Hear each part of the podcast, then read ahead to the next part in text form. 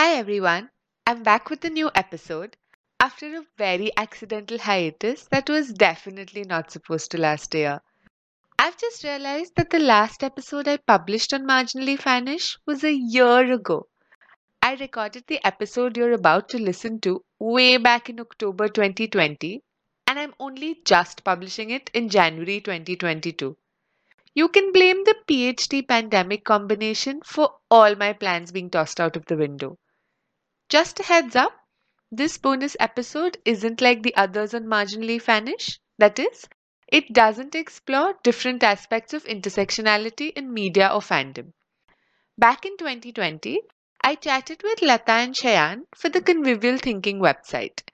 The Convivial Thinking Collective features a group of researchers who explore decolonization in academia and scholarship in creative ways. You can find their ideas and work at convivialthinking.org. This episode was originally only going to appear on their website, but there ended up being a bunch of connections between our conversation and the philosophy of this podcast. I began Marginally Fannish as a part of my PhD project because I passionately believe that fandom provides a really valuable space for collaboratively creating knowledge. I also think that it makes room for the kinds of diverse perspectives and experiences which you may not always encounter in formal educational contexts. Alternative forms of knowledge and the importance of dialogue with diverse groups of people is a recurring theme in this episode. So, I decided to share the episode on this feed as well in case this topic interests any other fans out there. If this isn't your kind of thing, please feel free to skip this episode.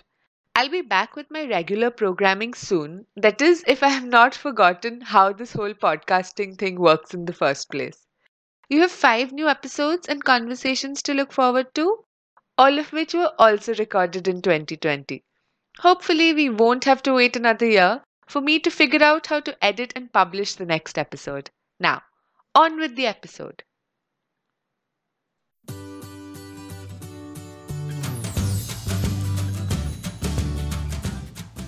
The world we inhabit offers us several different learning opportunities. However, academic structures frequently end up valuing a limited kind of expertise, whose cultures, languages, and experiences are considered the default. What kind of knowledge matters? How do you seek alternative communities of knowledge beyond the restrictions of the structure you work in? Collaboratively engaging with knowledge and activism with a wide range of people, both within and outside institutionalized academic spaces, is crucial.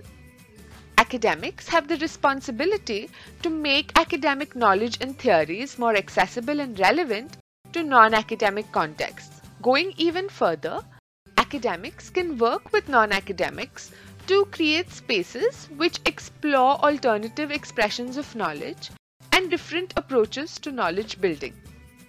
Conversations with diverse groups of people can challenge limited notions of one way education and academic expertise by moving towards a more inclusive pedagogy.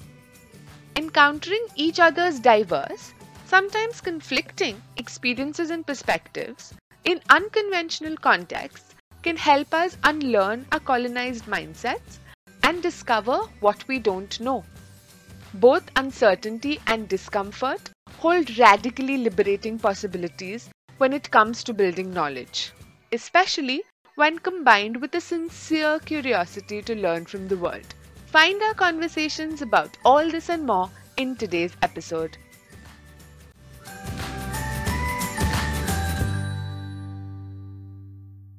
My name is Parinita Shetty, and in this episode, I speak with Dr. Lata Narayanaswamy and Dr. Shayan Dey about unconventional ways of learning and new communities of knowledge and culture. Both Lata and Shayan are part of the Convivial Thinking Collective, thanks to which we're exploring critical, collaborative, and creative forms of decolonization in our conversation today. Since 2001, Dr. Narayanaswamy has worked as a research practitioner, consultant, most recently, lecturer in international development in the School of Politics and International Studies at the University of Leeds. Her research critically reflects on gendered slash intersectional and post slash decolonial dynamics of development knowledge and its perceived contribution to global development challenges. She is currently involved in applied interdisciplinary research related to climate change, water security, and decolonizing development. Shayan Dey grew up in Kolkata, West Bengal. He completed his studies from Banaras Hindu University, Varanasi, and is currently working as lecturer at the Yonphula Centenary College, Royal University of Bhutan. He is also the senior advisor of Quality Education Group Center for Regional Research and Sustainability Studies, India. I am a third year doctoral researcher in the School of Education at the University of Leeds. I'm really interested in exploring how fan podcasts, especially those featuring people from marginalized groups, use the framework of their favorite media texts to share their diverse perspectives and experiences. I'm also passionate about using digital media to make academic research accessible to non academic audiences, as well as to include a diverse range of non academic voices in academic spaces. Hello, it's really nice to talk to people who are not just me and my boyfriend and my cat. it's nice to see other faces. But yeah, I'm just going to start off because I, we have a lot to talk about. So, just in terms of um, unconventional engagements with knowledge as well as culture in spaces that are beyond educational spaces or institutional spaces, well, I do a bit of that in my project, but I was really interested in how you have dealt with that in your own work or otherwise. So first, thank you for um, inviting me into your podcast world. It's very nice to be here. Yeah, it's it's difficult because I think it's the kind of thing that well, as academics, we don't do enough of for a start. I think we do tend to think about academic spaces in very narrow ways. Where and how we learn is conceptualized in very narrow ways right so you're i don't know you're in a classroom or you're in a building you have to go somewhere I suppose the most immediately obvious counterpoint in my own life has been just having children and sort of thinking about learning in a much more dynamic way and trying to instill in them that there's never an opportunity not to learn from something that's happening around you or something that you might observe or something that you might see on the news or hear on the radio or an interaction you might have with a friend. So you know you can talk about issues or interesting things or relevant things or or share lessons about the world on the walk to school or you know picnic in the park. But i think in terms of even more formal kinds of spaces that we might create i suppose the other it's not formal but another opportunity was say during an election right? So i would you know you say you go along for a political party and you're and you're door knocking. And i you know i did that in the last election in the uk and less said about that the better in terms of the outcome but certainly, in thinking about what it might mean to actually knock on somebody's door and have a conversation about the things that matter to them, and then finding that common ground and seeing that as kind of integral to you know shared learning or co-production and also you know enriching myself. I don't mean that in a selfish way but i think it's about approaching learning and academia as as a two-way street. And i think there is a tendency in lots of educational contexts to see education as a kind of one-way street but i think in academia we're particularly bad in higher education where there is a sort of framing of expertise. You know i'm the person that knows stuff and i'm going to impart to you all this wisdom that i have and i'm very keen that we turn that on its head i do think that's possible within the classroom and we can have more um, you know dynamic and inclusive pedagogical approaches but i really think it's about trying to think through how we can not only create but also seek out those opportunities to have conversations in more diverse contexts and with more with a with a greater diversity of people mm-hmm. I think we have a kind of, I think as academics, we have a responsibility to do that, if I'm honest. And I don't know that we have the tools or the language to do it, but it would be something that I'd want for us to be exploring more collectively. you know, and even you and I sort of, you know, being on a picket line. I mean, that's an opportunity to have a conversation, not just about your cat or your breakfast, although we can have that conversation too. But you know, how, how, how do we how do we expand our educational engagements and who do we bring into that space with us? Mm. How do we learn from it? They're different questions. I don't think we ask those questions enough in academia. Absolutely. Well, I mean, just to uh, I think continue with where Lata just stopped.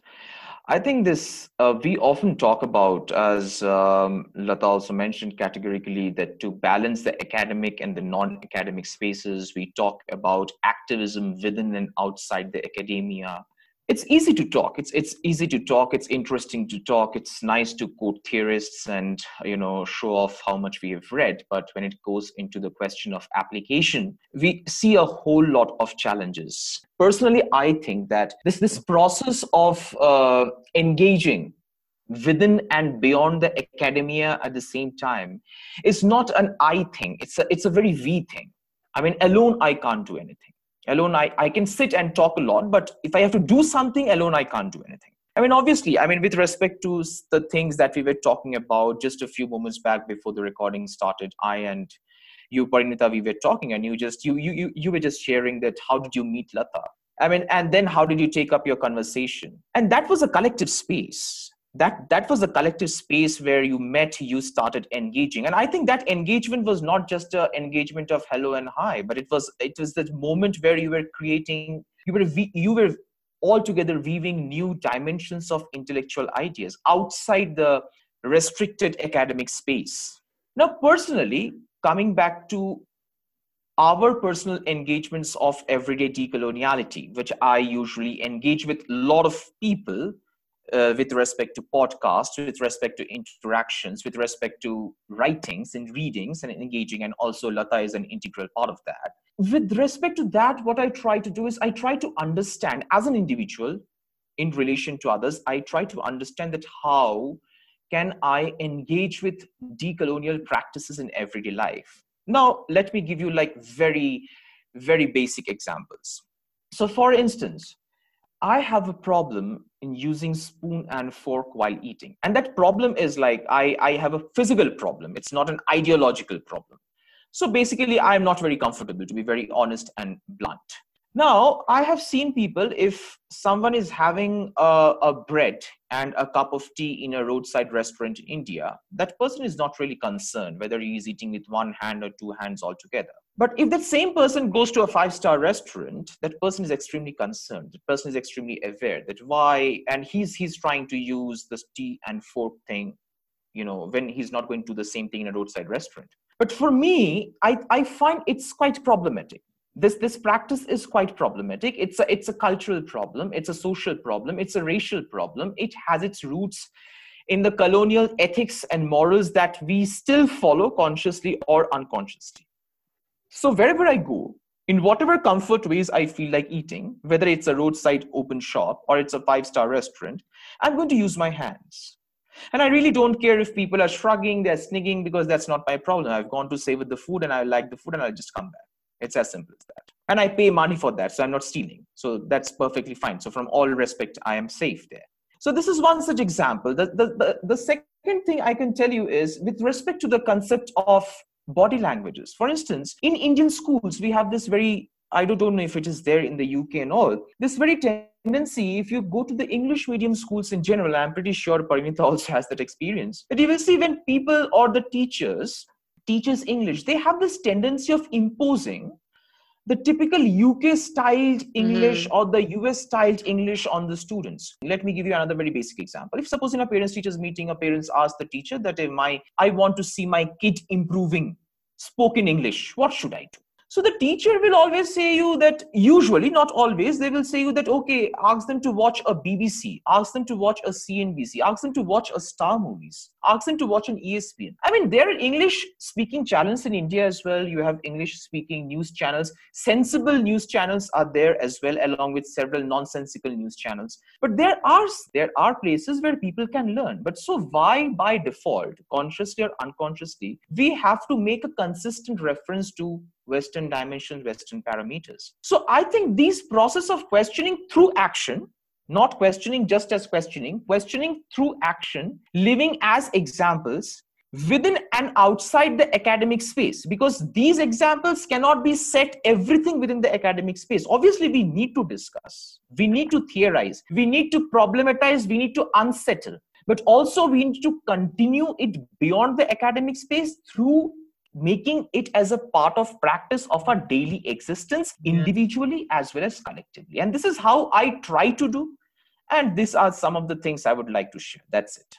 I totally connect with what both of you are saying. And just for me, I've grown up uh, in Bombay and I went to one of those English medium schools, a Catholic school actually, because there also the imposition of English in India, at least when I was growing up, was the nuns teach you better English. So send, uh, you know, as a part of social mobility, that's where you go to learn better English. And because I've grown up in India and because most of the stuff that I grew up reading was British children's literature or American children's literature and then American media, for me, it was this colonized mindset that I'm still trying to unlearn that English is better than other languages. And because you grow up with the space that nobody's disrupting that thinking and nobody's really questioning that, everyone, because that's the world that you live in as well, right? Like if you don't have any social or financial capital or you know any sort of uh, help there you are reliant on employers who might then look at your English and decide that if you don't speak good English, you're not as intelligent as someone who speaks English. And for me, the framework of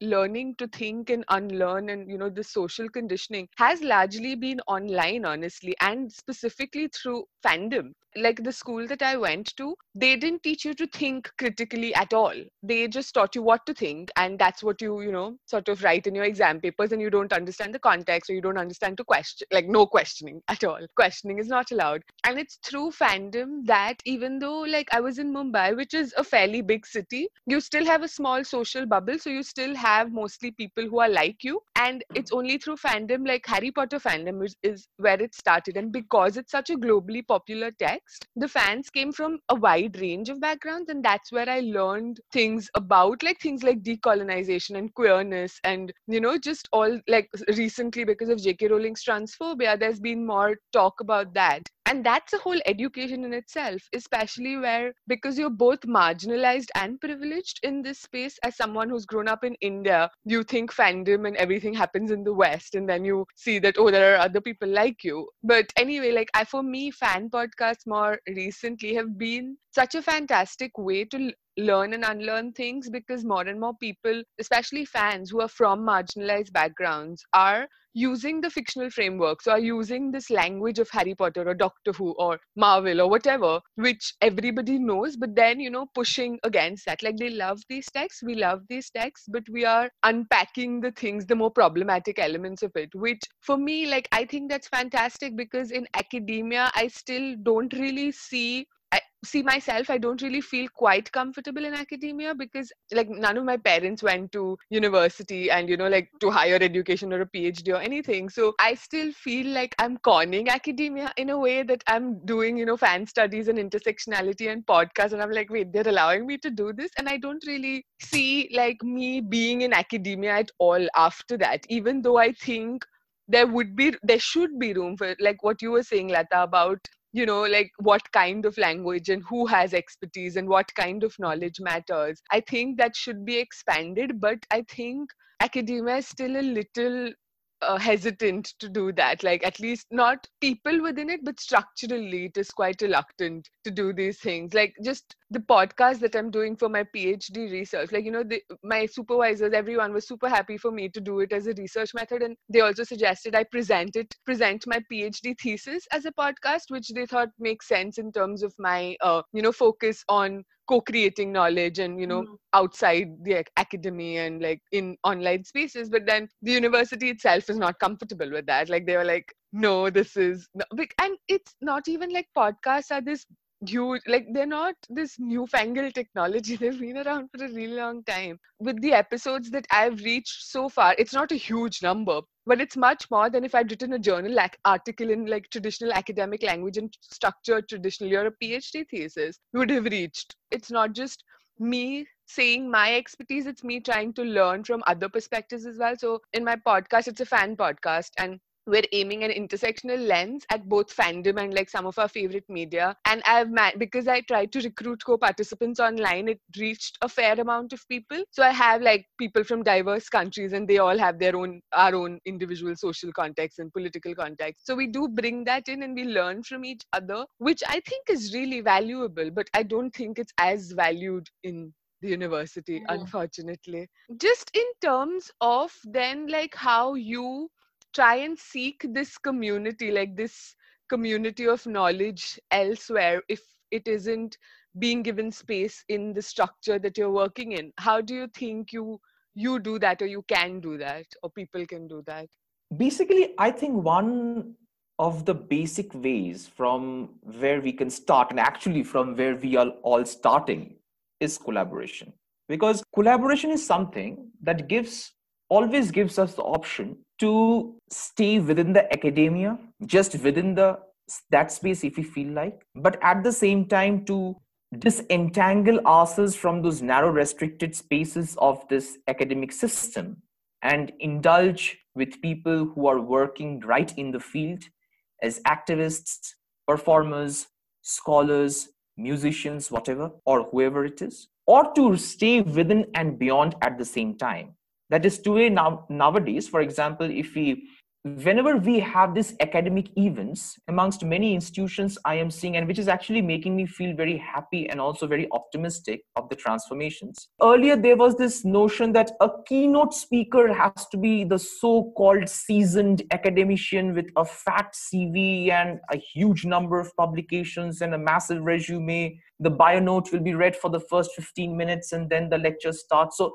you know these kind of usual categorizations are getting broken. We see activists coming up. We see people who may not be you know very well known so called very well known in terms of publications and all but has significant contributions at the ground level towards their respective communities and societies. And they are coming up in that academic stage to share. And that is how now the direction is changing. Earlier there was this only notion that activism travels from academia to the society and not the other way around. Now, because of this unidirectional dimension, till now what happened it remained the baton of control remained in the hands of the academic system and they have been you know acting not less than the colonial empire and they have been regulating it in their own manner and using it for their self-centered needs but now, when it is happening the other way around, it is also dropping a strong message that only not we are we are ready to learn from you. Thank you so much. We need to learn from it. Also, you also need to learn from us. So this process is not a unidirectional journey. It's an exchange as well. For instance, um, last year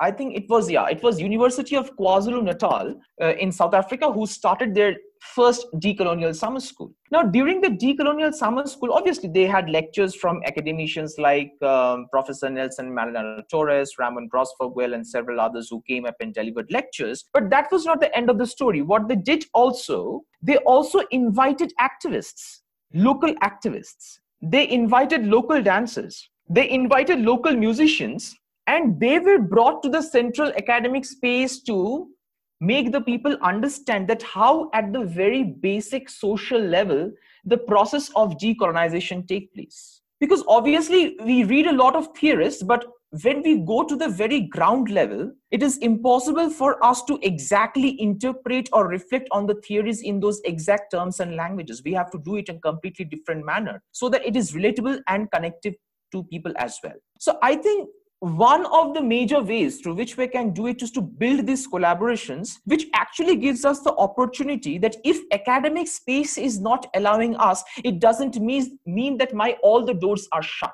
I have other branches open other channels open where i can take out the activism there and channelize it amongst the folks Yeah, and also like based on what you said, I think sometimes academia tends to value theory too much and privilege theory too much without like I don't know exploring how it is done without using those terms but people are still doing it. For like you know intersectionality for example is something that i encountered online for the first time. I know it's this scholarship there's this huge history of scholarship and activism in it as well. But because the internet there's more this everyday engagement with it and it might not be perfect but that's it's not like scholars are perfect right? There's always debates happening within the like yeah within uh, journal articles and papers and still you know like slamming each other's ideas ideas and theories and stuff. So that's what's happening online. But online, there is nobody, no one person to say this is correct or this is wrong. Like you'll get into fights and things, but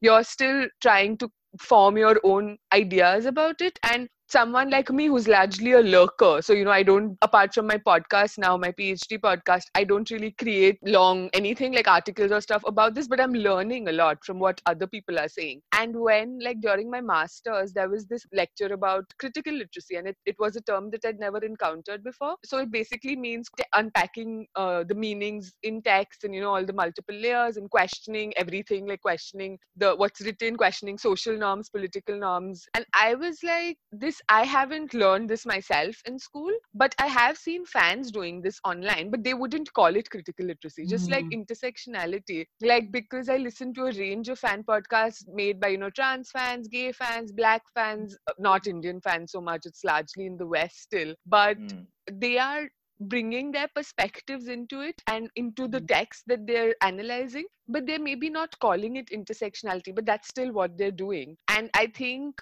that also needs to be valued or maybe not valued like nobody i guess the fans don't care if academics value them or not really. But i think academia is losing out on not seeing these other cultures of knowledge and communities of knowledge.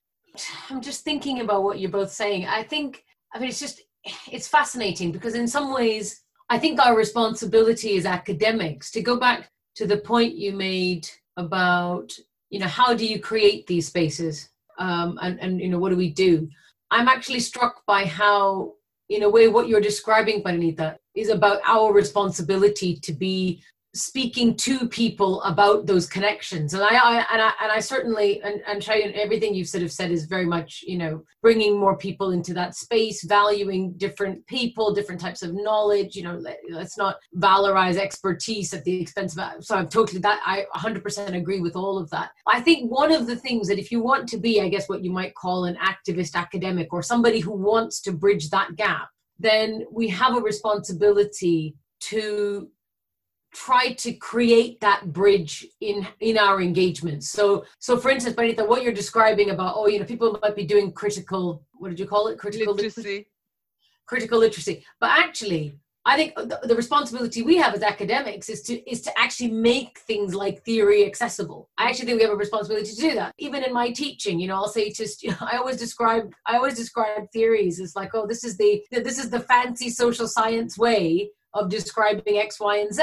I don't believe that theory exists separately to the world that we live in. The best theory is absolutely grounded in the world. That's what it's about. It's, a, it's about finding a way of explaining multiple things at the same time. That's all theory is. And if the theory doesn't do what we need it to do, then I need to either make up or find another theory. That for me is very important. But it's almost like having having a platform and the power so so in a way it's almost like having a power and wanting to use it for good right? So mm-hmm. if i am given the platform as an academic to speak then i have a responsibility to not only say things that that bring people in but actually to make space for more people. Like i have a responsibility and i suppose it's not just about being an academic it's anybody that has power. That power in my view best exercised is about actually making trying to make sure that more people have power right? It's not about consolidating it and keeping it to myself. Now obviously i use power very loosely. It's not like i have a huge amount of power as an academic you know? But in whatever in whatever way i'm able to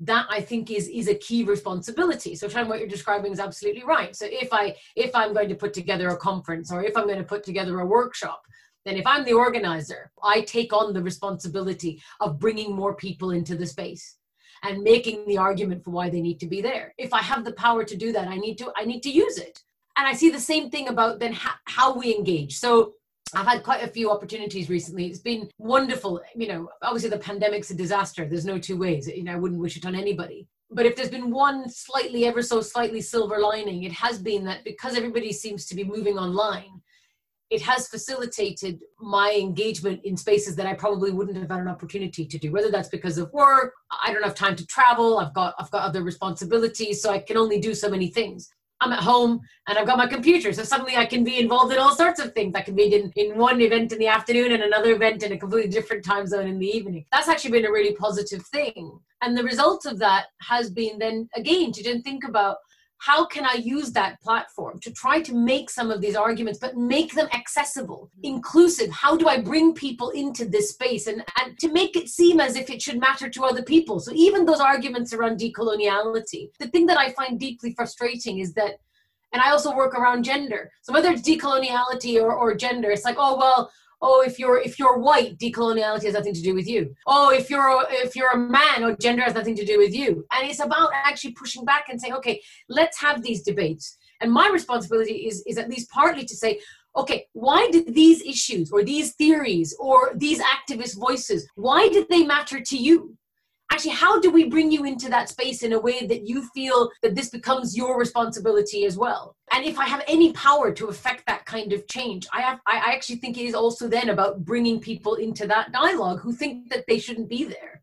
And so for me whether it's whether it's around um, decoloniality theory to practice i think as academics that is that is you know if you're going to be i don't know critical decolonial transformative academic that is part of your job you're kind of like a translator you know? And in a way i think and it goes back to maybe the earlier part of our conversation i don't think academia has any tools for us to do this. I feel like you're sort of just making it up on the fly. You do it out of a sense of commitment. You do it out of a sense of love even uh, and but also a commitment to want to see the world work differently but I would also agree that there is no roadmap. I mean, it's interesting, that what you describe about engaging with fan podcasts as, as a sort of a, a learning journey for you. And it suggests, again, like your original question, you know, education doesn't just happen in classrooms. And, and not that I'm saying we should make a roadmap. I'm not suddenly saying that we should turn around and try to turn that into expert knowledge, but certainly an acknowledgement that the ways in which we might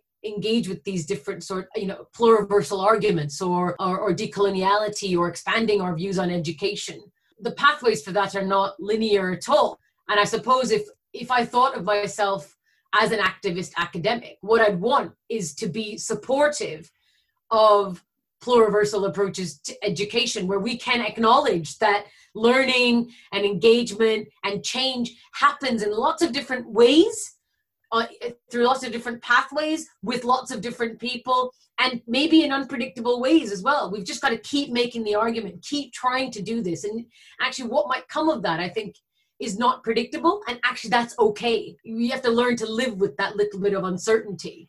And then, and, and Shayan's point about, um, you know, it's not I, it's we. That eventually, the more people you bring in, the power of that collective, you will eventually, you know, be the change that you want to see. Absolutely. I think that's a fantastic point, what both of you have brought up. And also, Lata, what you were saying in terms of how you are now able to engage with more spaces online because of the pandemic. It's the same with me. Like, I've been able to do that as well. At the same time, I've also been following these conversations on Twitter that, you mm. know, disabled academics and academics with caregiving responsibilities have been wanting these spaces for yeah. so much, for so long. And it had been completely completely possible to do it as well because the technology was there the technology has been there but the will wasn't nobody really wanted to do it until there was no other option and then suddenly oh right it's the easiest thing to do to stream these things online and to have it on youtube and mm. not just make it accessible to fellow academics but to people who don't have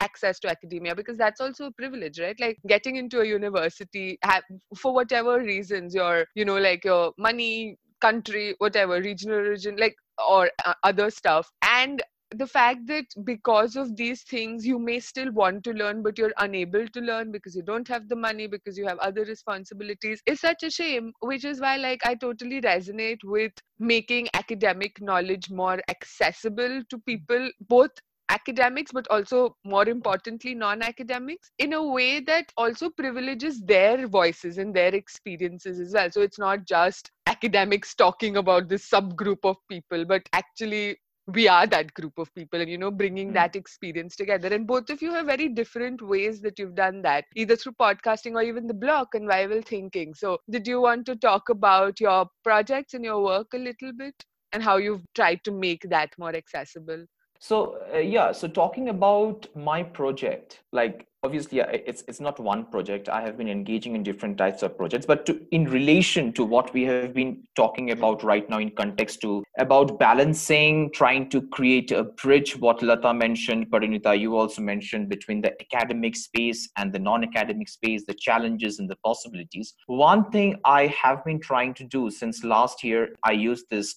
to podcast as a tool to do that, as you have been doing. And as you have mentioned, again, uh, in alignment with what Parinita just mentioned, that how she has been able to position her understandings with respect to research and many things beyond that, not only just within the constricted academic space, but also outside as well, trying to compare them, balance them. The same thing happened for me because one of the central reasons why I wanted to do a podcast series on everyday decoloniality, which actually started with an idea of three podcasts and then it expanded to like 12 to 13 podcasts. So the basic idea was actually to bring these ideas of coloniality to the common people and those who may not have read anything about decoloniality, who may not be acquainted with the term decoloniality. There can be some people who will just hear the term and will like to know what is decoloniality all about. And that person may not be an academician. That person can be a roadside vendor.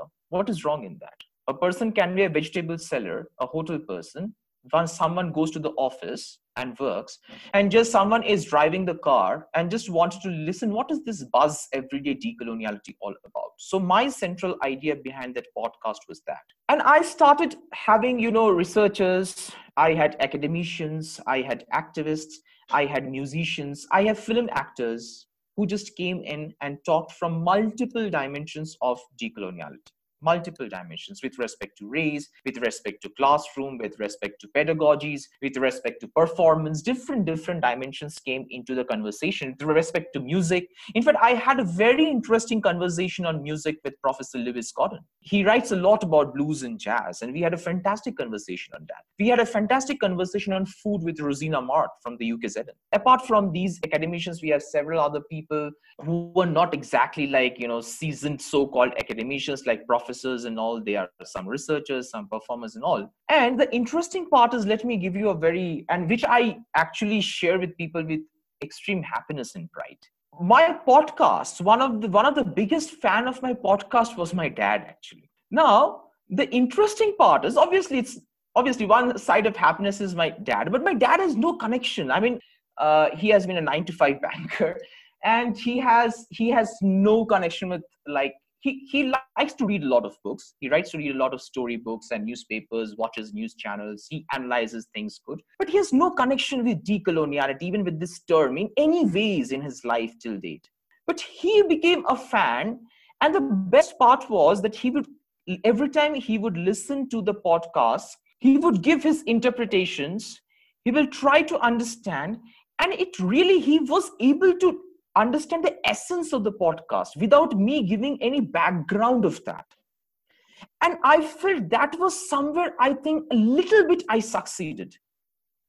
Because of individual, I'm forgetting about that part of he's my dad. I'm just taking him as an individual who has no connection with this notion of decoloniality to any extent could understand the essence of that particular thing. And he would ask questions and those questions were literally very critical questions. It's not just random questions i did not understand or something like that. And then he would also give his analysis with respect to his life experiences which he will start recovering from his childhood which he never did that previously. So this is one example. Apart from that it just touched so many people who have never been associated with this. I have one of my aunts who started listening to it. Has no, no, no connection with any kind of decoloniality. So somewhere, somewhat. Now, I am not saying I have done a massive job or I have done a revolutionary thing, but we start with drops of water and we know drops of water makes an ocean. And it gives me a lot of courage to see that somewhere somewhat even the common people are not only able to understand the essence of this podcast but they can also unsettle themselves and self realize that what they have been engaging with on various dimensions was not actually about their own. It was actually enforced by an external power so with this example which also encourages me to as you said you also want to do a season 2 that also encourages me to do a season 2 as well. So i think somewhere somewhat this this podcasting as a tool and through engaging with ideas which are critical but at the same time that also is relatable to any layman who, who has no connection with it. So somewhere somewhat i feel that the process of unsettling with the vision of unsettling which i started with it has started somewhere. I, I admire Shayan for how much he gets done. we can only we can all only wish to be uh, as prolific, and I'm not exactly tech. I was struck actually the other day. In fact, setting up this Zoom meeting is a superb accomplishment for me.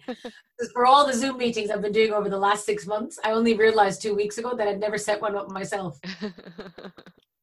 and it's really easy, right? Once you like just sit down and do it, you're like, oh yeah it must be reasonably intuitive because I, I'm not like I'm comfortable like so talking online to talking to you both today wonderful fine but the actual kind of you know the nitty gritty of setting it all so anyway so the point is my instinct is not to do this not because I don't want to but my I don't have the skills. So like so to go back to your question so with my engagement with with Shayan came through convivial thinking and I wouldn't want to take any credit for either conceiving of the space or curating it because I have only been an admiring bystander and just try to be supportive of the principles. But I, I can't claim any sort of um, authorship of design or, or drive because my head doesn't work that way. But I admire it greatly. But having said that, obviously I am in the convivial thinking collective, and and you know obviously that's how I've gotten to know Shayan, which has been just a huge privilege and and engaging with people who are motivated that way is also really inspiring for me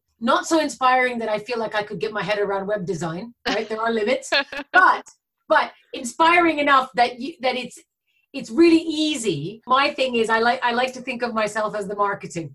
when I was actually going places, I had my pile of convivial thinking postcards, and I would sort of chuck them out at people. Where, oh, by the way, you know, I support this website, and it's great because I can, I can, I find it really easy to promote things that I, I, I admire and people I admire. That's a lot easier than talking about anything to do with myself. So I, it's really easy to go, oh, I, I have all these fantastic colleagues doing this brilliant website, and here, have this postcard. So that's been one element of just trying to get the message out in terms of thinking that there's an alternative space. One of the things that we have talked about, and Shayan and Aftab and, and, and Yulia and I, over, you know, over email, you know, queries will come up about things to do with the website. So the really positive thing about the website is actually the way it was sort of established and, and, and the purpose of establishing it. So it was very much driven by, okay, how do we create a space for alternative, not just alternative knowledges, but alternative expressions of knowledge and debates about alternative expressions of knowledge. This is, so there's all these different things that are similar, not the same, but they're interacting. The what it is, but how you get it, you know how what, what is alternative knowledge? Who gets to decide what alternative or who gets to decide what knowledge is and then what the alternative is? The, the difficulty of the language so you know as soon as you talk about alternative knowledge well that mainstreams a certain kind of knowledge. That's mm-hmm. the academic knowledge and then you're othering the rest of it. So trying to have these debates you know really amazing. And again i can't take any credit for the innovation at all. But the fact that convivial thinking now has a youtube channel so funny that the kind of thing you're saying about the internet creating these opportunities and Shayan, you're absolutely right. You know, we so both of you sort of saying things I think they're super important in the sense that there are concerns around digital literacy. There's different types of exclusions that we have to be aware of, and I think we are. But the fact is, we can diversify and audiences and reach people that we couldn't reach, right? And that and that's that is that is and and continues to be a motivation. And in fact, that I met I actually originally was connected to to Yulia through uh, a, an online conference that I did in 2017, but I outsourced the tech end of it because again I wasn't going to manage it and I didn't have the license for the software anyway.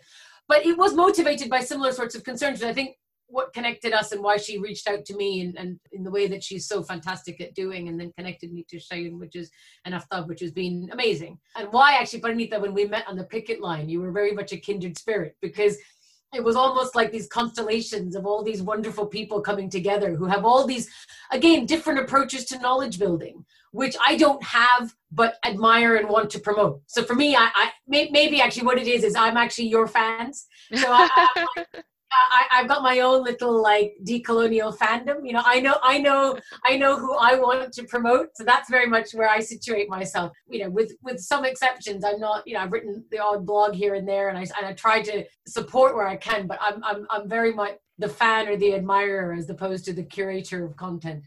um, and and I and I think that's great. You know, and in a way, I think it's it's a wonderful position to be in, as I said, because I think it's also about even in my positionality as an academic you know, I quite like taking the time to reflect and to use that that that position, which I think is incredibly privileged, to actually reflect on what I don't know and the messages that I can promote that aren't mine. Like that's actually a really nice thing. I don't actually like talking about myself. What's the fun in that? Whereas I can talk about all these other people that I know are people doing fantastic work. Let's talk about that. That's really great. Um, but we did this, we did this online conference and similar sorts of issues would come up and we did it as a text-based thing. So you post stuff. But one of the things even in 2017, before we had a pandemic and this became a necessity, was again to try to reach people that might not be able to travel, might not be able to get a visa. So these debates are happening and you're always trying to, you know, either curate or involve yourself trying to build more dynamic spaces to include more more people. But there are limitations and i think that's the thing with convivial thinking. We're always trying to overcome and trying to be more nuanced in that. So obviously there's the actual thing about ex- inclusion and exclusion around digital literacies. Have i even got an internet connection? So we're not going to get to everybody and i think mm-hmm. up front we get that. Then there's those layers that you're trying to unpack that i think start to make the project in a way more important and also more interesting and more of a challenge because some things you simply cannot overcome. The most immediate one that we talk about quite often is obviously the absolute hegemony of the English language, right? So we've had a colleague in, in Leeds, for instance, who we, who wanted to write in a kind of mixture of Spanish and English. And we're like, yeah, totally. Go for that. Please do. That would be wonderful because that's how she wanted to express herself. And we're like, yes, that sounds wonderful. So she did, and that was amazing, uh, Laura. So she did that, and it was wonderful. But it's a limitation, right? It's still text so this podcast again offers a counterpoint to that. That's wonderful. But again, is there bandwidth to, to run audio files? So there's other sorts of things that might come out of that. You know, but things like say performance, poetry, photography, video, images. I mean, there are still barriers. And then we have to be mindful of the fact that we are still creating different types of inclusions and exclusions. But I would say overall that it, it shouldn't still stop us from exploring the both alternative knowledges or or different knowledges or pluriversal knowledges but also pluriversal approaches to, to knowledge building. So it shouldn't be a limitation but actually being involved with convivial thinking. To sort of go back to your original question parinita is that in a way that in itself has been hugely enriching because without the engagement with with whether it was the online conference early on where you're having to actively confront it. But now with convivial thinking in very much a support role still a fantastic education for me. The challenge has been how do i take that learning around inclusion exclusion the new dynamics that emerge and then try to apply that in my own academic spaces in the conversations that we've been having about you know how do we include more people or more views and rehearsing that in a way has been hugely valuable because I think I am now thinking about things that if I hadn't been involved with convivial thinking wouldn't have even occurred to me. So that again, selfishly maybe it's been hugely valuable that engagement. And so this kind of conversation even today, you know, what a great learning opportunity, you know, again, selfishly for me. No, but that's brilliant. And that's something that you said, Shan, as well about it being collaborative. For me, that's one thing that I sort of had a hint about when I started my, like, launched my project properly in January. But now I'm even more determined about this that knowledge is so much more enriched when it's co created through dialogue because you don't know what you don't know. And you only learn these things when you're talking to people. Like, you know, the blind spots that you have, you don't even know they're blind spots. And hmm. obviously, it's like a lifelong process of unlearning and relearning and you know like identifying first of all that social conditioning and then uh, undoing that. But uh, so Shan, you said something about like uh, I, you used the term common people which i thought was really interesting because i very much see myself as common people. I don't see myself as an academic. I don't know if that's raging imposter syndrome i'm sure it is. Uh, because before i did my masters even i worked i'm a children's book writer. So i work with children's books and young people. So in different ways. Like i've worked in a school i've done activities i've done in bookshop. So for me that was my engagement with knowledge as an adult a new newish adult in the beginning which is making kids excited about books because they were so important to me when I was growing up, but I had to trick them into like especially the ones who were more reluctant, who didn't already think books were awesome. I had to trick them to making it more fun. So I used to design these activities and have conversations and try and like I did this reading program in a school which was largely first generation English speakers. So for them, how to make them connect to this book that uh, this picture book that I'm reading that's set in France, maybe or the US or the UK or mm-hmm. whatever, India as well, different parts of India. Like I used to do this thing where I used to start off with asking a question that was sort of related to the book, but asking them what like what was your favorite breakfast, for example, or something like that. Like they had to buy into the book because first they like and you know draw connections from their own life. So and I've done other sorts of activities as well in school and outside in bookshops and literature festivals. So when I came into academia then like you were saying, Lata, theory is important, but for me, theory is important in the lived experience of people yeah. rather than in like Absolutely. just reading about it.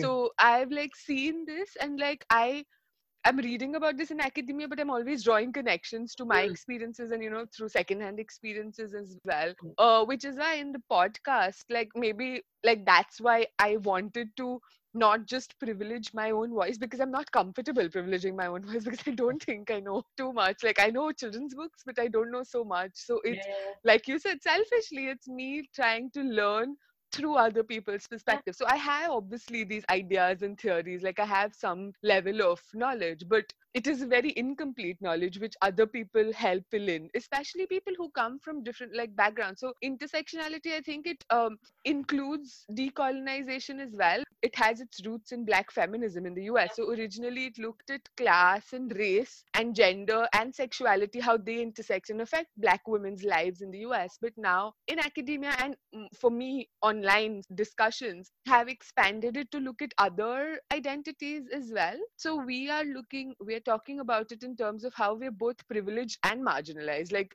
yeah. you know, you're both, even when you're marginalized in spaces, you still have other levels of privilege. And they are also very contextual. Like my identity in India is very different from my identity as like a brown immigrant in the UK, for example. Mm-hmm. So we've been talking about all these things and for like i'm cisgender i'm heterosexual so for me those are blind spots as well and disabilities like i don't have any disability like yeah. no identified disabilities. So you know like talking to people about their experiences is so much for me more valuable than just uh, reading is important as well. Like obviously i read theory and academia and like things but they're living in it. Their practice is informing the theory almost which yeah for me is hugely valuable. And uh, what you were saying lata about the like the exclusions and inclusions in digital literacy as well i find that really fascinating because i've learned so much just by making a podcast. I'd never made a podcast before i jumped off like you know the deep end of the pool like oh yeah i'll do this for my phd and i've just learned so much I've been a very online person since I was 16, I think. Like I've just like grown up online. So I'm comfortable with like online things. I like learning new things. But I think everybody has more than they give themselves credit for like you for you it was so e- like once you actually sat down to do zoom it was easy enough for you so i'm sure you have more skills than you think you do like just when mm-hmm. you were saying about that, like when you were just saying about it in terms of digital exclusion and inclusion i think there's more nuance to that as well because just in a previous podcast episode for my podcast we were talking about this newspaper called khabar lahariya which is mm. in uh, like it's a rural newspaper yeah. in india mm. i like i don't know if how much you know about it but it was started by this woman to look at local news and rural yeah. news and she like had women as journalists and as distributors and after a few years they have transitioned online. So this like their news is now on Facebook through WhatsApp, through Telegram. I think what you were saying, Shayan, uh, earlier about the app, and you know they've done it so much better than a lot of bigger newspapers have managed to do, and like you know they're so with it. I think that disrupts the notions as well. Maybe mm. not of people who know about it, but people like even in India, in Indian cities, for example, like oh, these rural women are you know doing all this, and like oh, oh we didn't know phones, like what digital literacy. So I think that's really interesting in terms of your own experiences in terms of literacy. I think we have time for one more question. Have you engaged with multiple kinds of literacies or multiple kinds of knowledges as well, like just while doing these things that we've been talking about?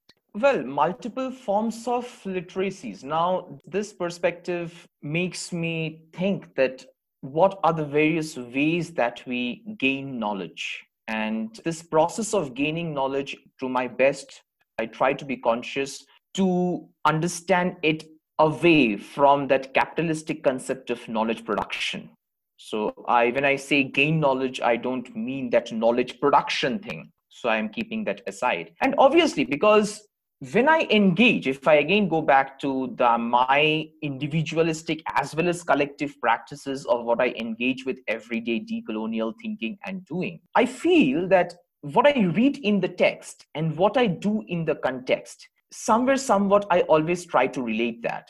So, for instance, when I am eating a particular food item, to be very simple and a straightforward example, when I'm eating a particular food item, I am getting my certain tastes in my tongue for sure and whether I'm liking or disliking the food. But it's much beyond that. I am gaining a form of cultural knowledge, even in my process of disliking that. Even if I'm disliking that, but still I am gaining a kind of cultural knowledge. I'm gaining a kind of social knowledge, a racial knowledge, a geographical knowledge, and varieties and various dimensions of knowledge. So for me, that context is the text for me at that time. If I'm wearing a particular dress, on a particular occasion. Now, for instance, there are various ways of drinking alcohol in Bhutan, which is actually absolutely very interesting. You don't drink the same kind of alcohol in all the occasions. Mm-hmm. So, for example, and the interesting part is they drink alcohol in every occasion. So, if you compare it with the Western concept that, okay, to be very specific about the colonial West, alcohol is an element of celebration. Some will interpret alcohol as an element of violence. But here, alcohol underlies every aspect. So if there is a birth, for example, when a child is born, the ritual is that the mother will take a clean cloth, will rub a bit of alcohol on the cloth, and will rub it on the lip of the child. That's a ritual. And that alcohol will have a very, very, very low alcoholic content, actually, so that it doesn't harm the health of the child. It's a ritual. Then the alcohol that is taken in the time of, for example, a big Buddhist festival is not going to be the same alcohol that is going to be consumed at the time of a marriage or at the time of someone's death. So you see, the, the point is just with drinking different types of alcohol, the typical notion before coming here, the typical vision the typical notion that i had or those set of notions about consumption of local alcohols or foreign liquors or whatever completely transformed here so it is also a form of literacy for me. This alcohol is a form of language for me. This alcohol is a form of pedagogy for me. The drinking process sitting in that collective cultural space is a pedagogy for me. So through these examples through these experiences of the daily life I try to position this notion of literacy, or if I put it as collective literacy, through these daily life experiences. Yeah, that's actually that's really without wanting to um, make it sound too much like a pun, Shayan that's given me food for thought, and I do mean that in, it, genuinely because I think you know in answer to your question about sort of you know engaging with different knowledges, I would say the I suppose my immediate response to that is no, because I live, I, I am who I am and live where I live. And so my starting point is that I don't know stuff. And so I have to work really hard to keep finding out both stuff, both the things I don't know and the ways in which I don't know them. But in a way that that's actually quite liberating. Because I think, you know, if we go back to the original sort of thing about academic framings, there's lots of pressure to be an expert and know everything.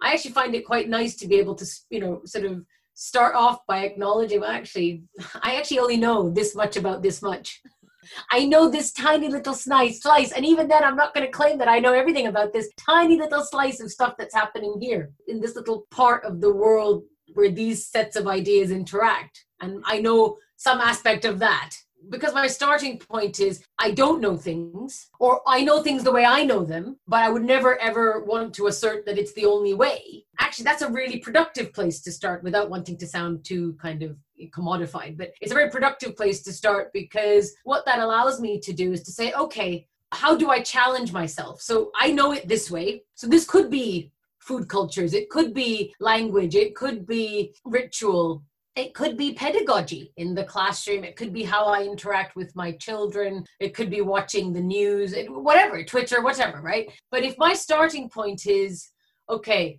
this is what i think i know and then something comes along then it's actually really nice because my, my first question is okay well what do i learn from this and is there a way for me to think about whether there's another way to approach this issue or question. So if I try to get outside of my own head, or if I put aside what I think I know about this, what might that what might that teach me about how somebody else might be experiencing that? So finding that, you know, your point about oh being heterosexual in a heteronormative world and, and not have a disability. So this particular positionality that you hold interacting with people and actually that revealing life worlds that you don't have access to doesn't mean that you can't have solidarity, that you can't learn, and that we can't build collective wisdom or action, right? It's actually really liberating because if my starting point is I don't know, well, then every interaction is a learning opportunity. And that's brilliant because and I don't mean that in a kind of I figured it out. I show you, you know, the language of unsettling. It's perfect. You're constantly unsettling yourself. I think in a way,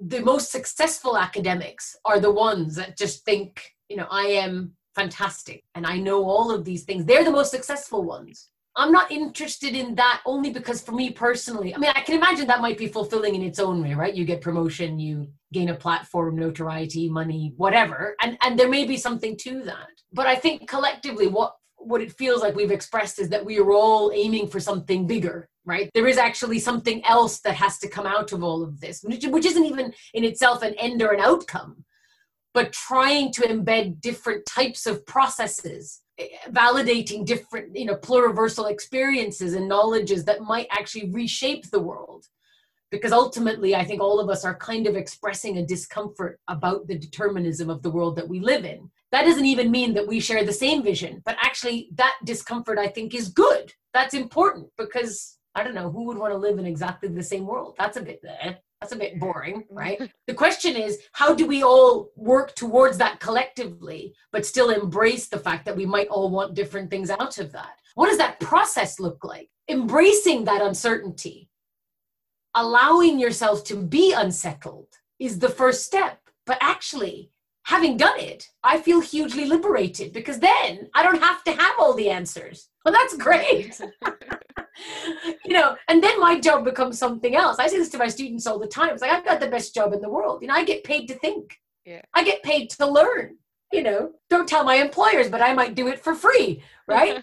but actually, when I approach it like that, it is fantastic. But it, it is often unsettling, right? Because sometimes we do want answers, or answers are being demanded of us but Anita, you're talking about imposter syndrome. I mean, that there's an element of that, right? We are put in that position because we're supposed to know stuff. So then when I don't have an answer, your instinct is to go, oh my God, I don't really belong here.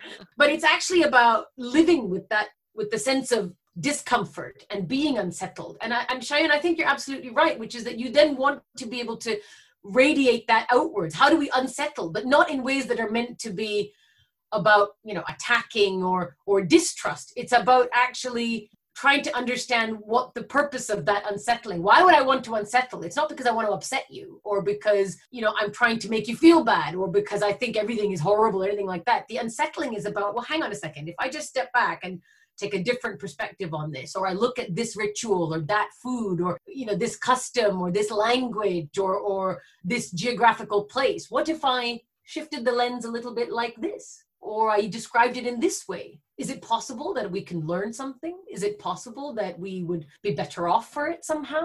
That we might actually, you know, create a different the possibilities of that are so exciting that the discomfort and the unsettling is worth it for me. But for me, it's very much about a learning process. and living with that is a challenge, but it's hugely rewarding. So the answer to your question, short answer is no, I don't have that, but I want more. So I'll just keep looking for it. I love that. This conversation was so, you know, bra- brain set a buzz and brain set a light because sometimes it feels like it feels very isolating because not everyone in within academia even seems to want to question these things or seems to want to know about these things or is interested or whatever. So it's nice to talk to people who do think about these things and who are doing things. Somewhere, somewhat, I feel because uh, title of this umbrella podcast is fandom and i think we also through these interactions we create a mutual fandom that Yeah, that's good. dissects from the usual dimension of hero worship we don't create pedestals we are breaking pedestals and we are basically acknowledging each other critiquing each other trying to understand each other's differences. I remember i once read an article by this by obviously a very famous we all know his name um, portuguese thinker uh, boaventura de sousa santos and he talks about this concept of depolarized pluralities. That is we don't know not only we require a form of plurality but it should be depolarized as. so i think this this very podcast interaction made me feel in the in the in the same manner that it's not necessary we are all agreeing with each other we critiqued each other we acknowledged each other we appreciated each other but also this consistent process brought so many new thoughts and dimensions to engage with in the future and which i think is the most important thing. It's not about shutting down and getting the record and sharing on the facebook and whatsapp. Yeah that's obviously we need to do that. We need to spread that. But what after that? And that opens up the gateways for more interactions more weavings in the future. And for that personally i really thank parinita for inviting me inviting us and creating this us thing all together today and i'm really fascinated by this all together whatever we Oh, it was totally Lata. Lata is the one who's helped poke me when I fell into my PhD research pandemic hole. And no, it, it was definitely Lata. I'm I'm so glad as well, Lata, that you brought us together. This was such a good conversation. Just I think more than ever now, I feel like uh, after talking to everybody here as well, that I wish academia did more to talk to people who are not academics, you know, and not just like even in spaces like this, like in convivial thinking or like a podcast or just within academia in a classroom or whatever, just because, or talk to the students in a way that's not talking to them but talking with them and having them contribute their knowledge and intelligence, which, which will again disrupt your own thinking because you don't know. And that's good pedagogy, right? Coming, that's what we do in primary schools. I mean, not in my school, we had like 67 children in a classroom. So, but like in other schools Yeah. which have like more room and resources to do this, you come together and you share knowledge and you have the skills that you exchange and learn from each other. Like, why don't we do that in higher education? Why is it that the older that you get, you're like, oh no, there's only this one or two people who know. And even in terms of research, you know, not just researching a group of people, but having them a part of the design as well not just like you know you're going in there as a researcher and then going away like you were saying Shan, like just going away and doing this uh like you know put and then sharing the research in the academic version of Facebook and WhatsApp, which is journal articles that are very expensive to access. But just creating this knowledge with the people and then also sharing it in a way that makes sense to them and that's relevant to them. So, yeah, that was apparently a very long final thought that I had. But thank you so much. This was fantastic. This was a great conversation. No, thank you. Thank you for bringing us uh, together actually, which has been fantastic. And I'm glad we got the Absolutely. technology to work. Yeah, Absolutely. and it's been so nice to talk to you both today. Really, really. It's, it was fantastic interacting. I thoroughly enjoyed and learned, and so many things to talk about again. That makes me so happy, actually. Yeah. We need to have an ep- second part of this episode. Sure, why not? In, maybe Sure, in a why not? post-pandemic world.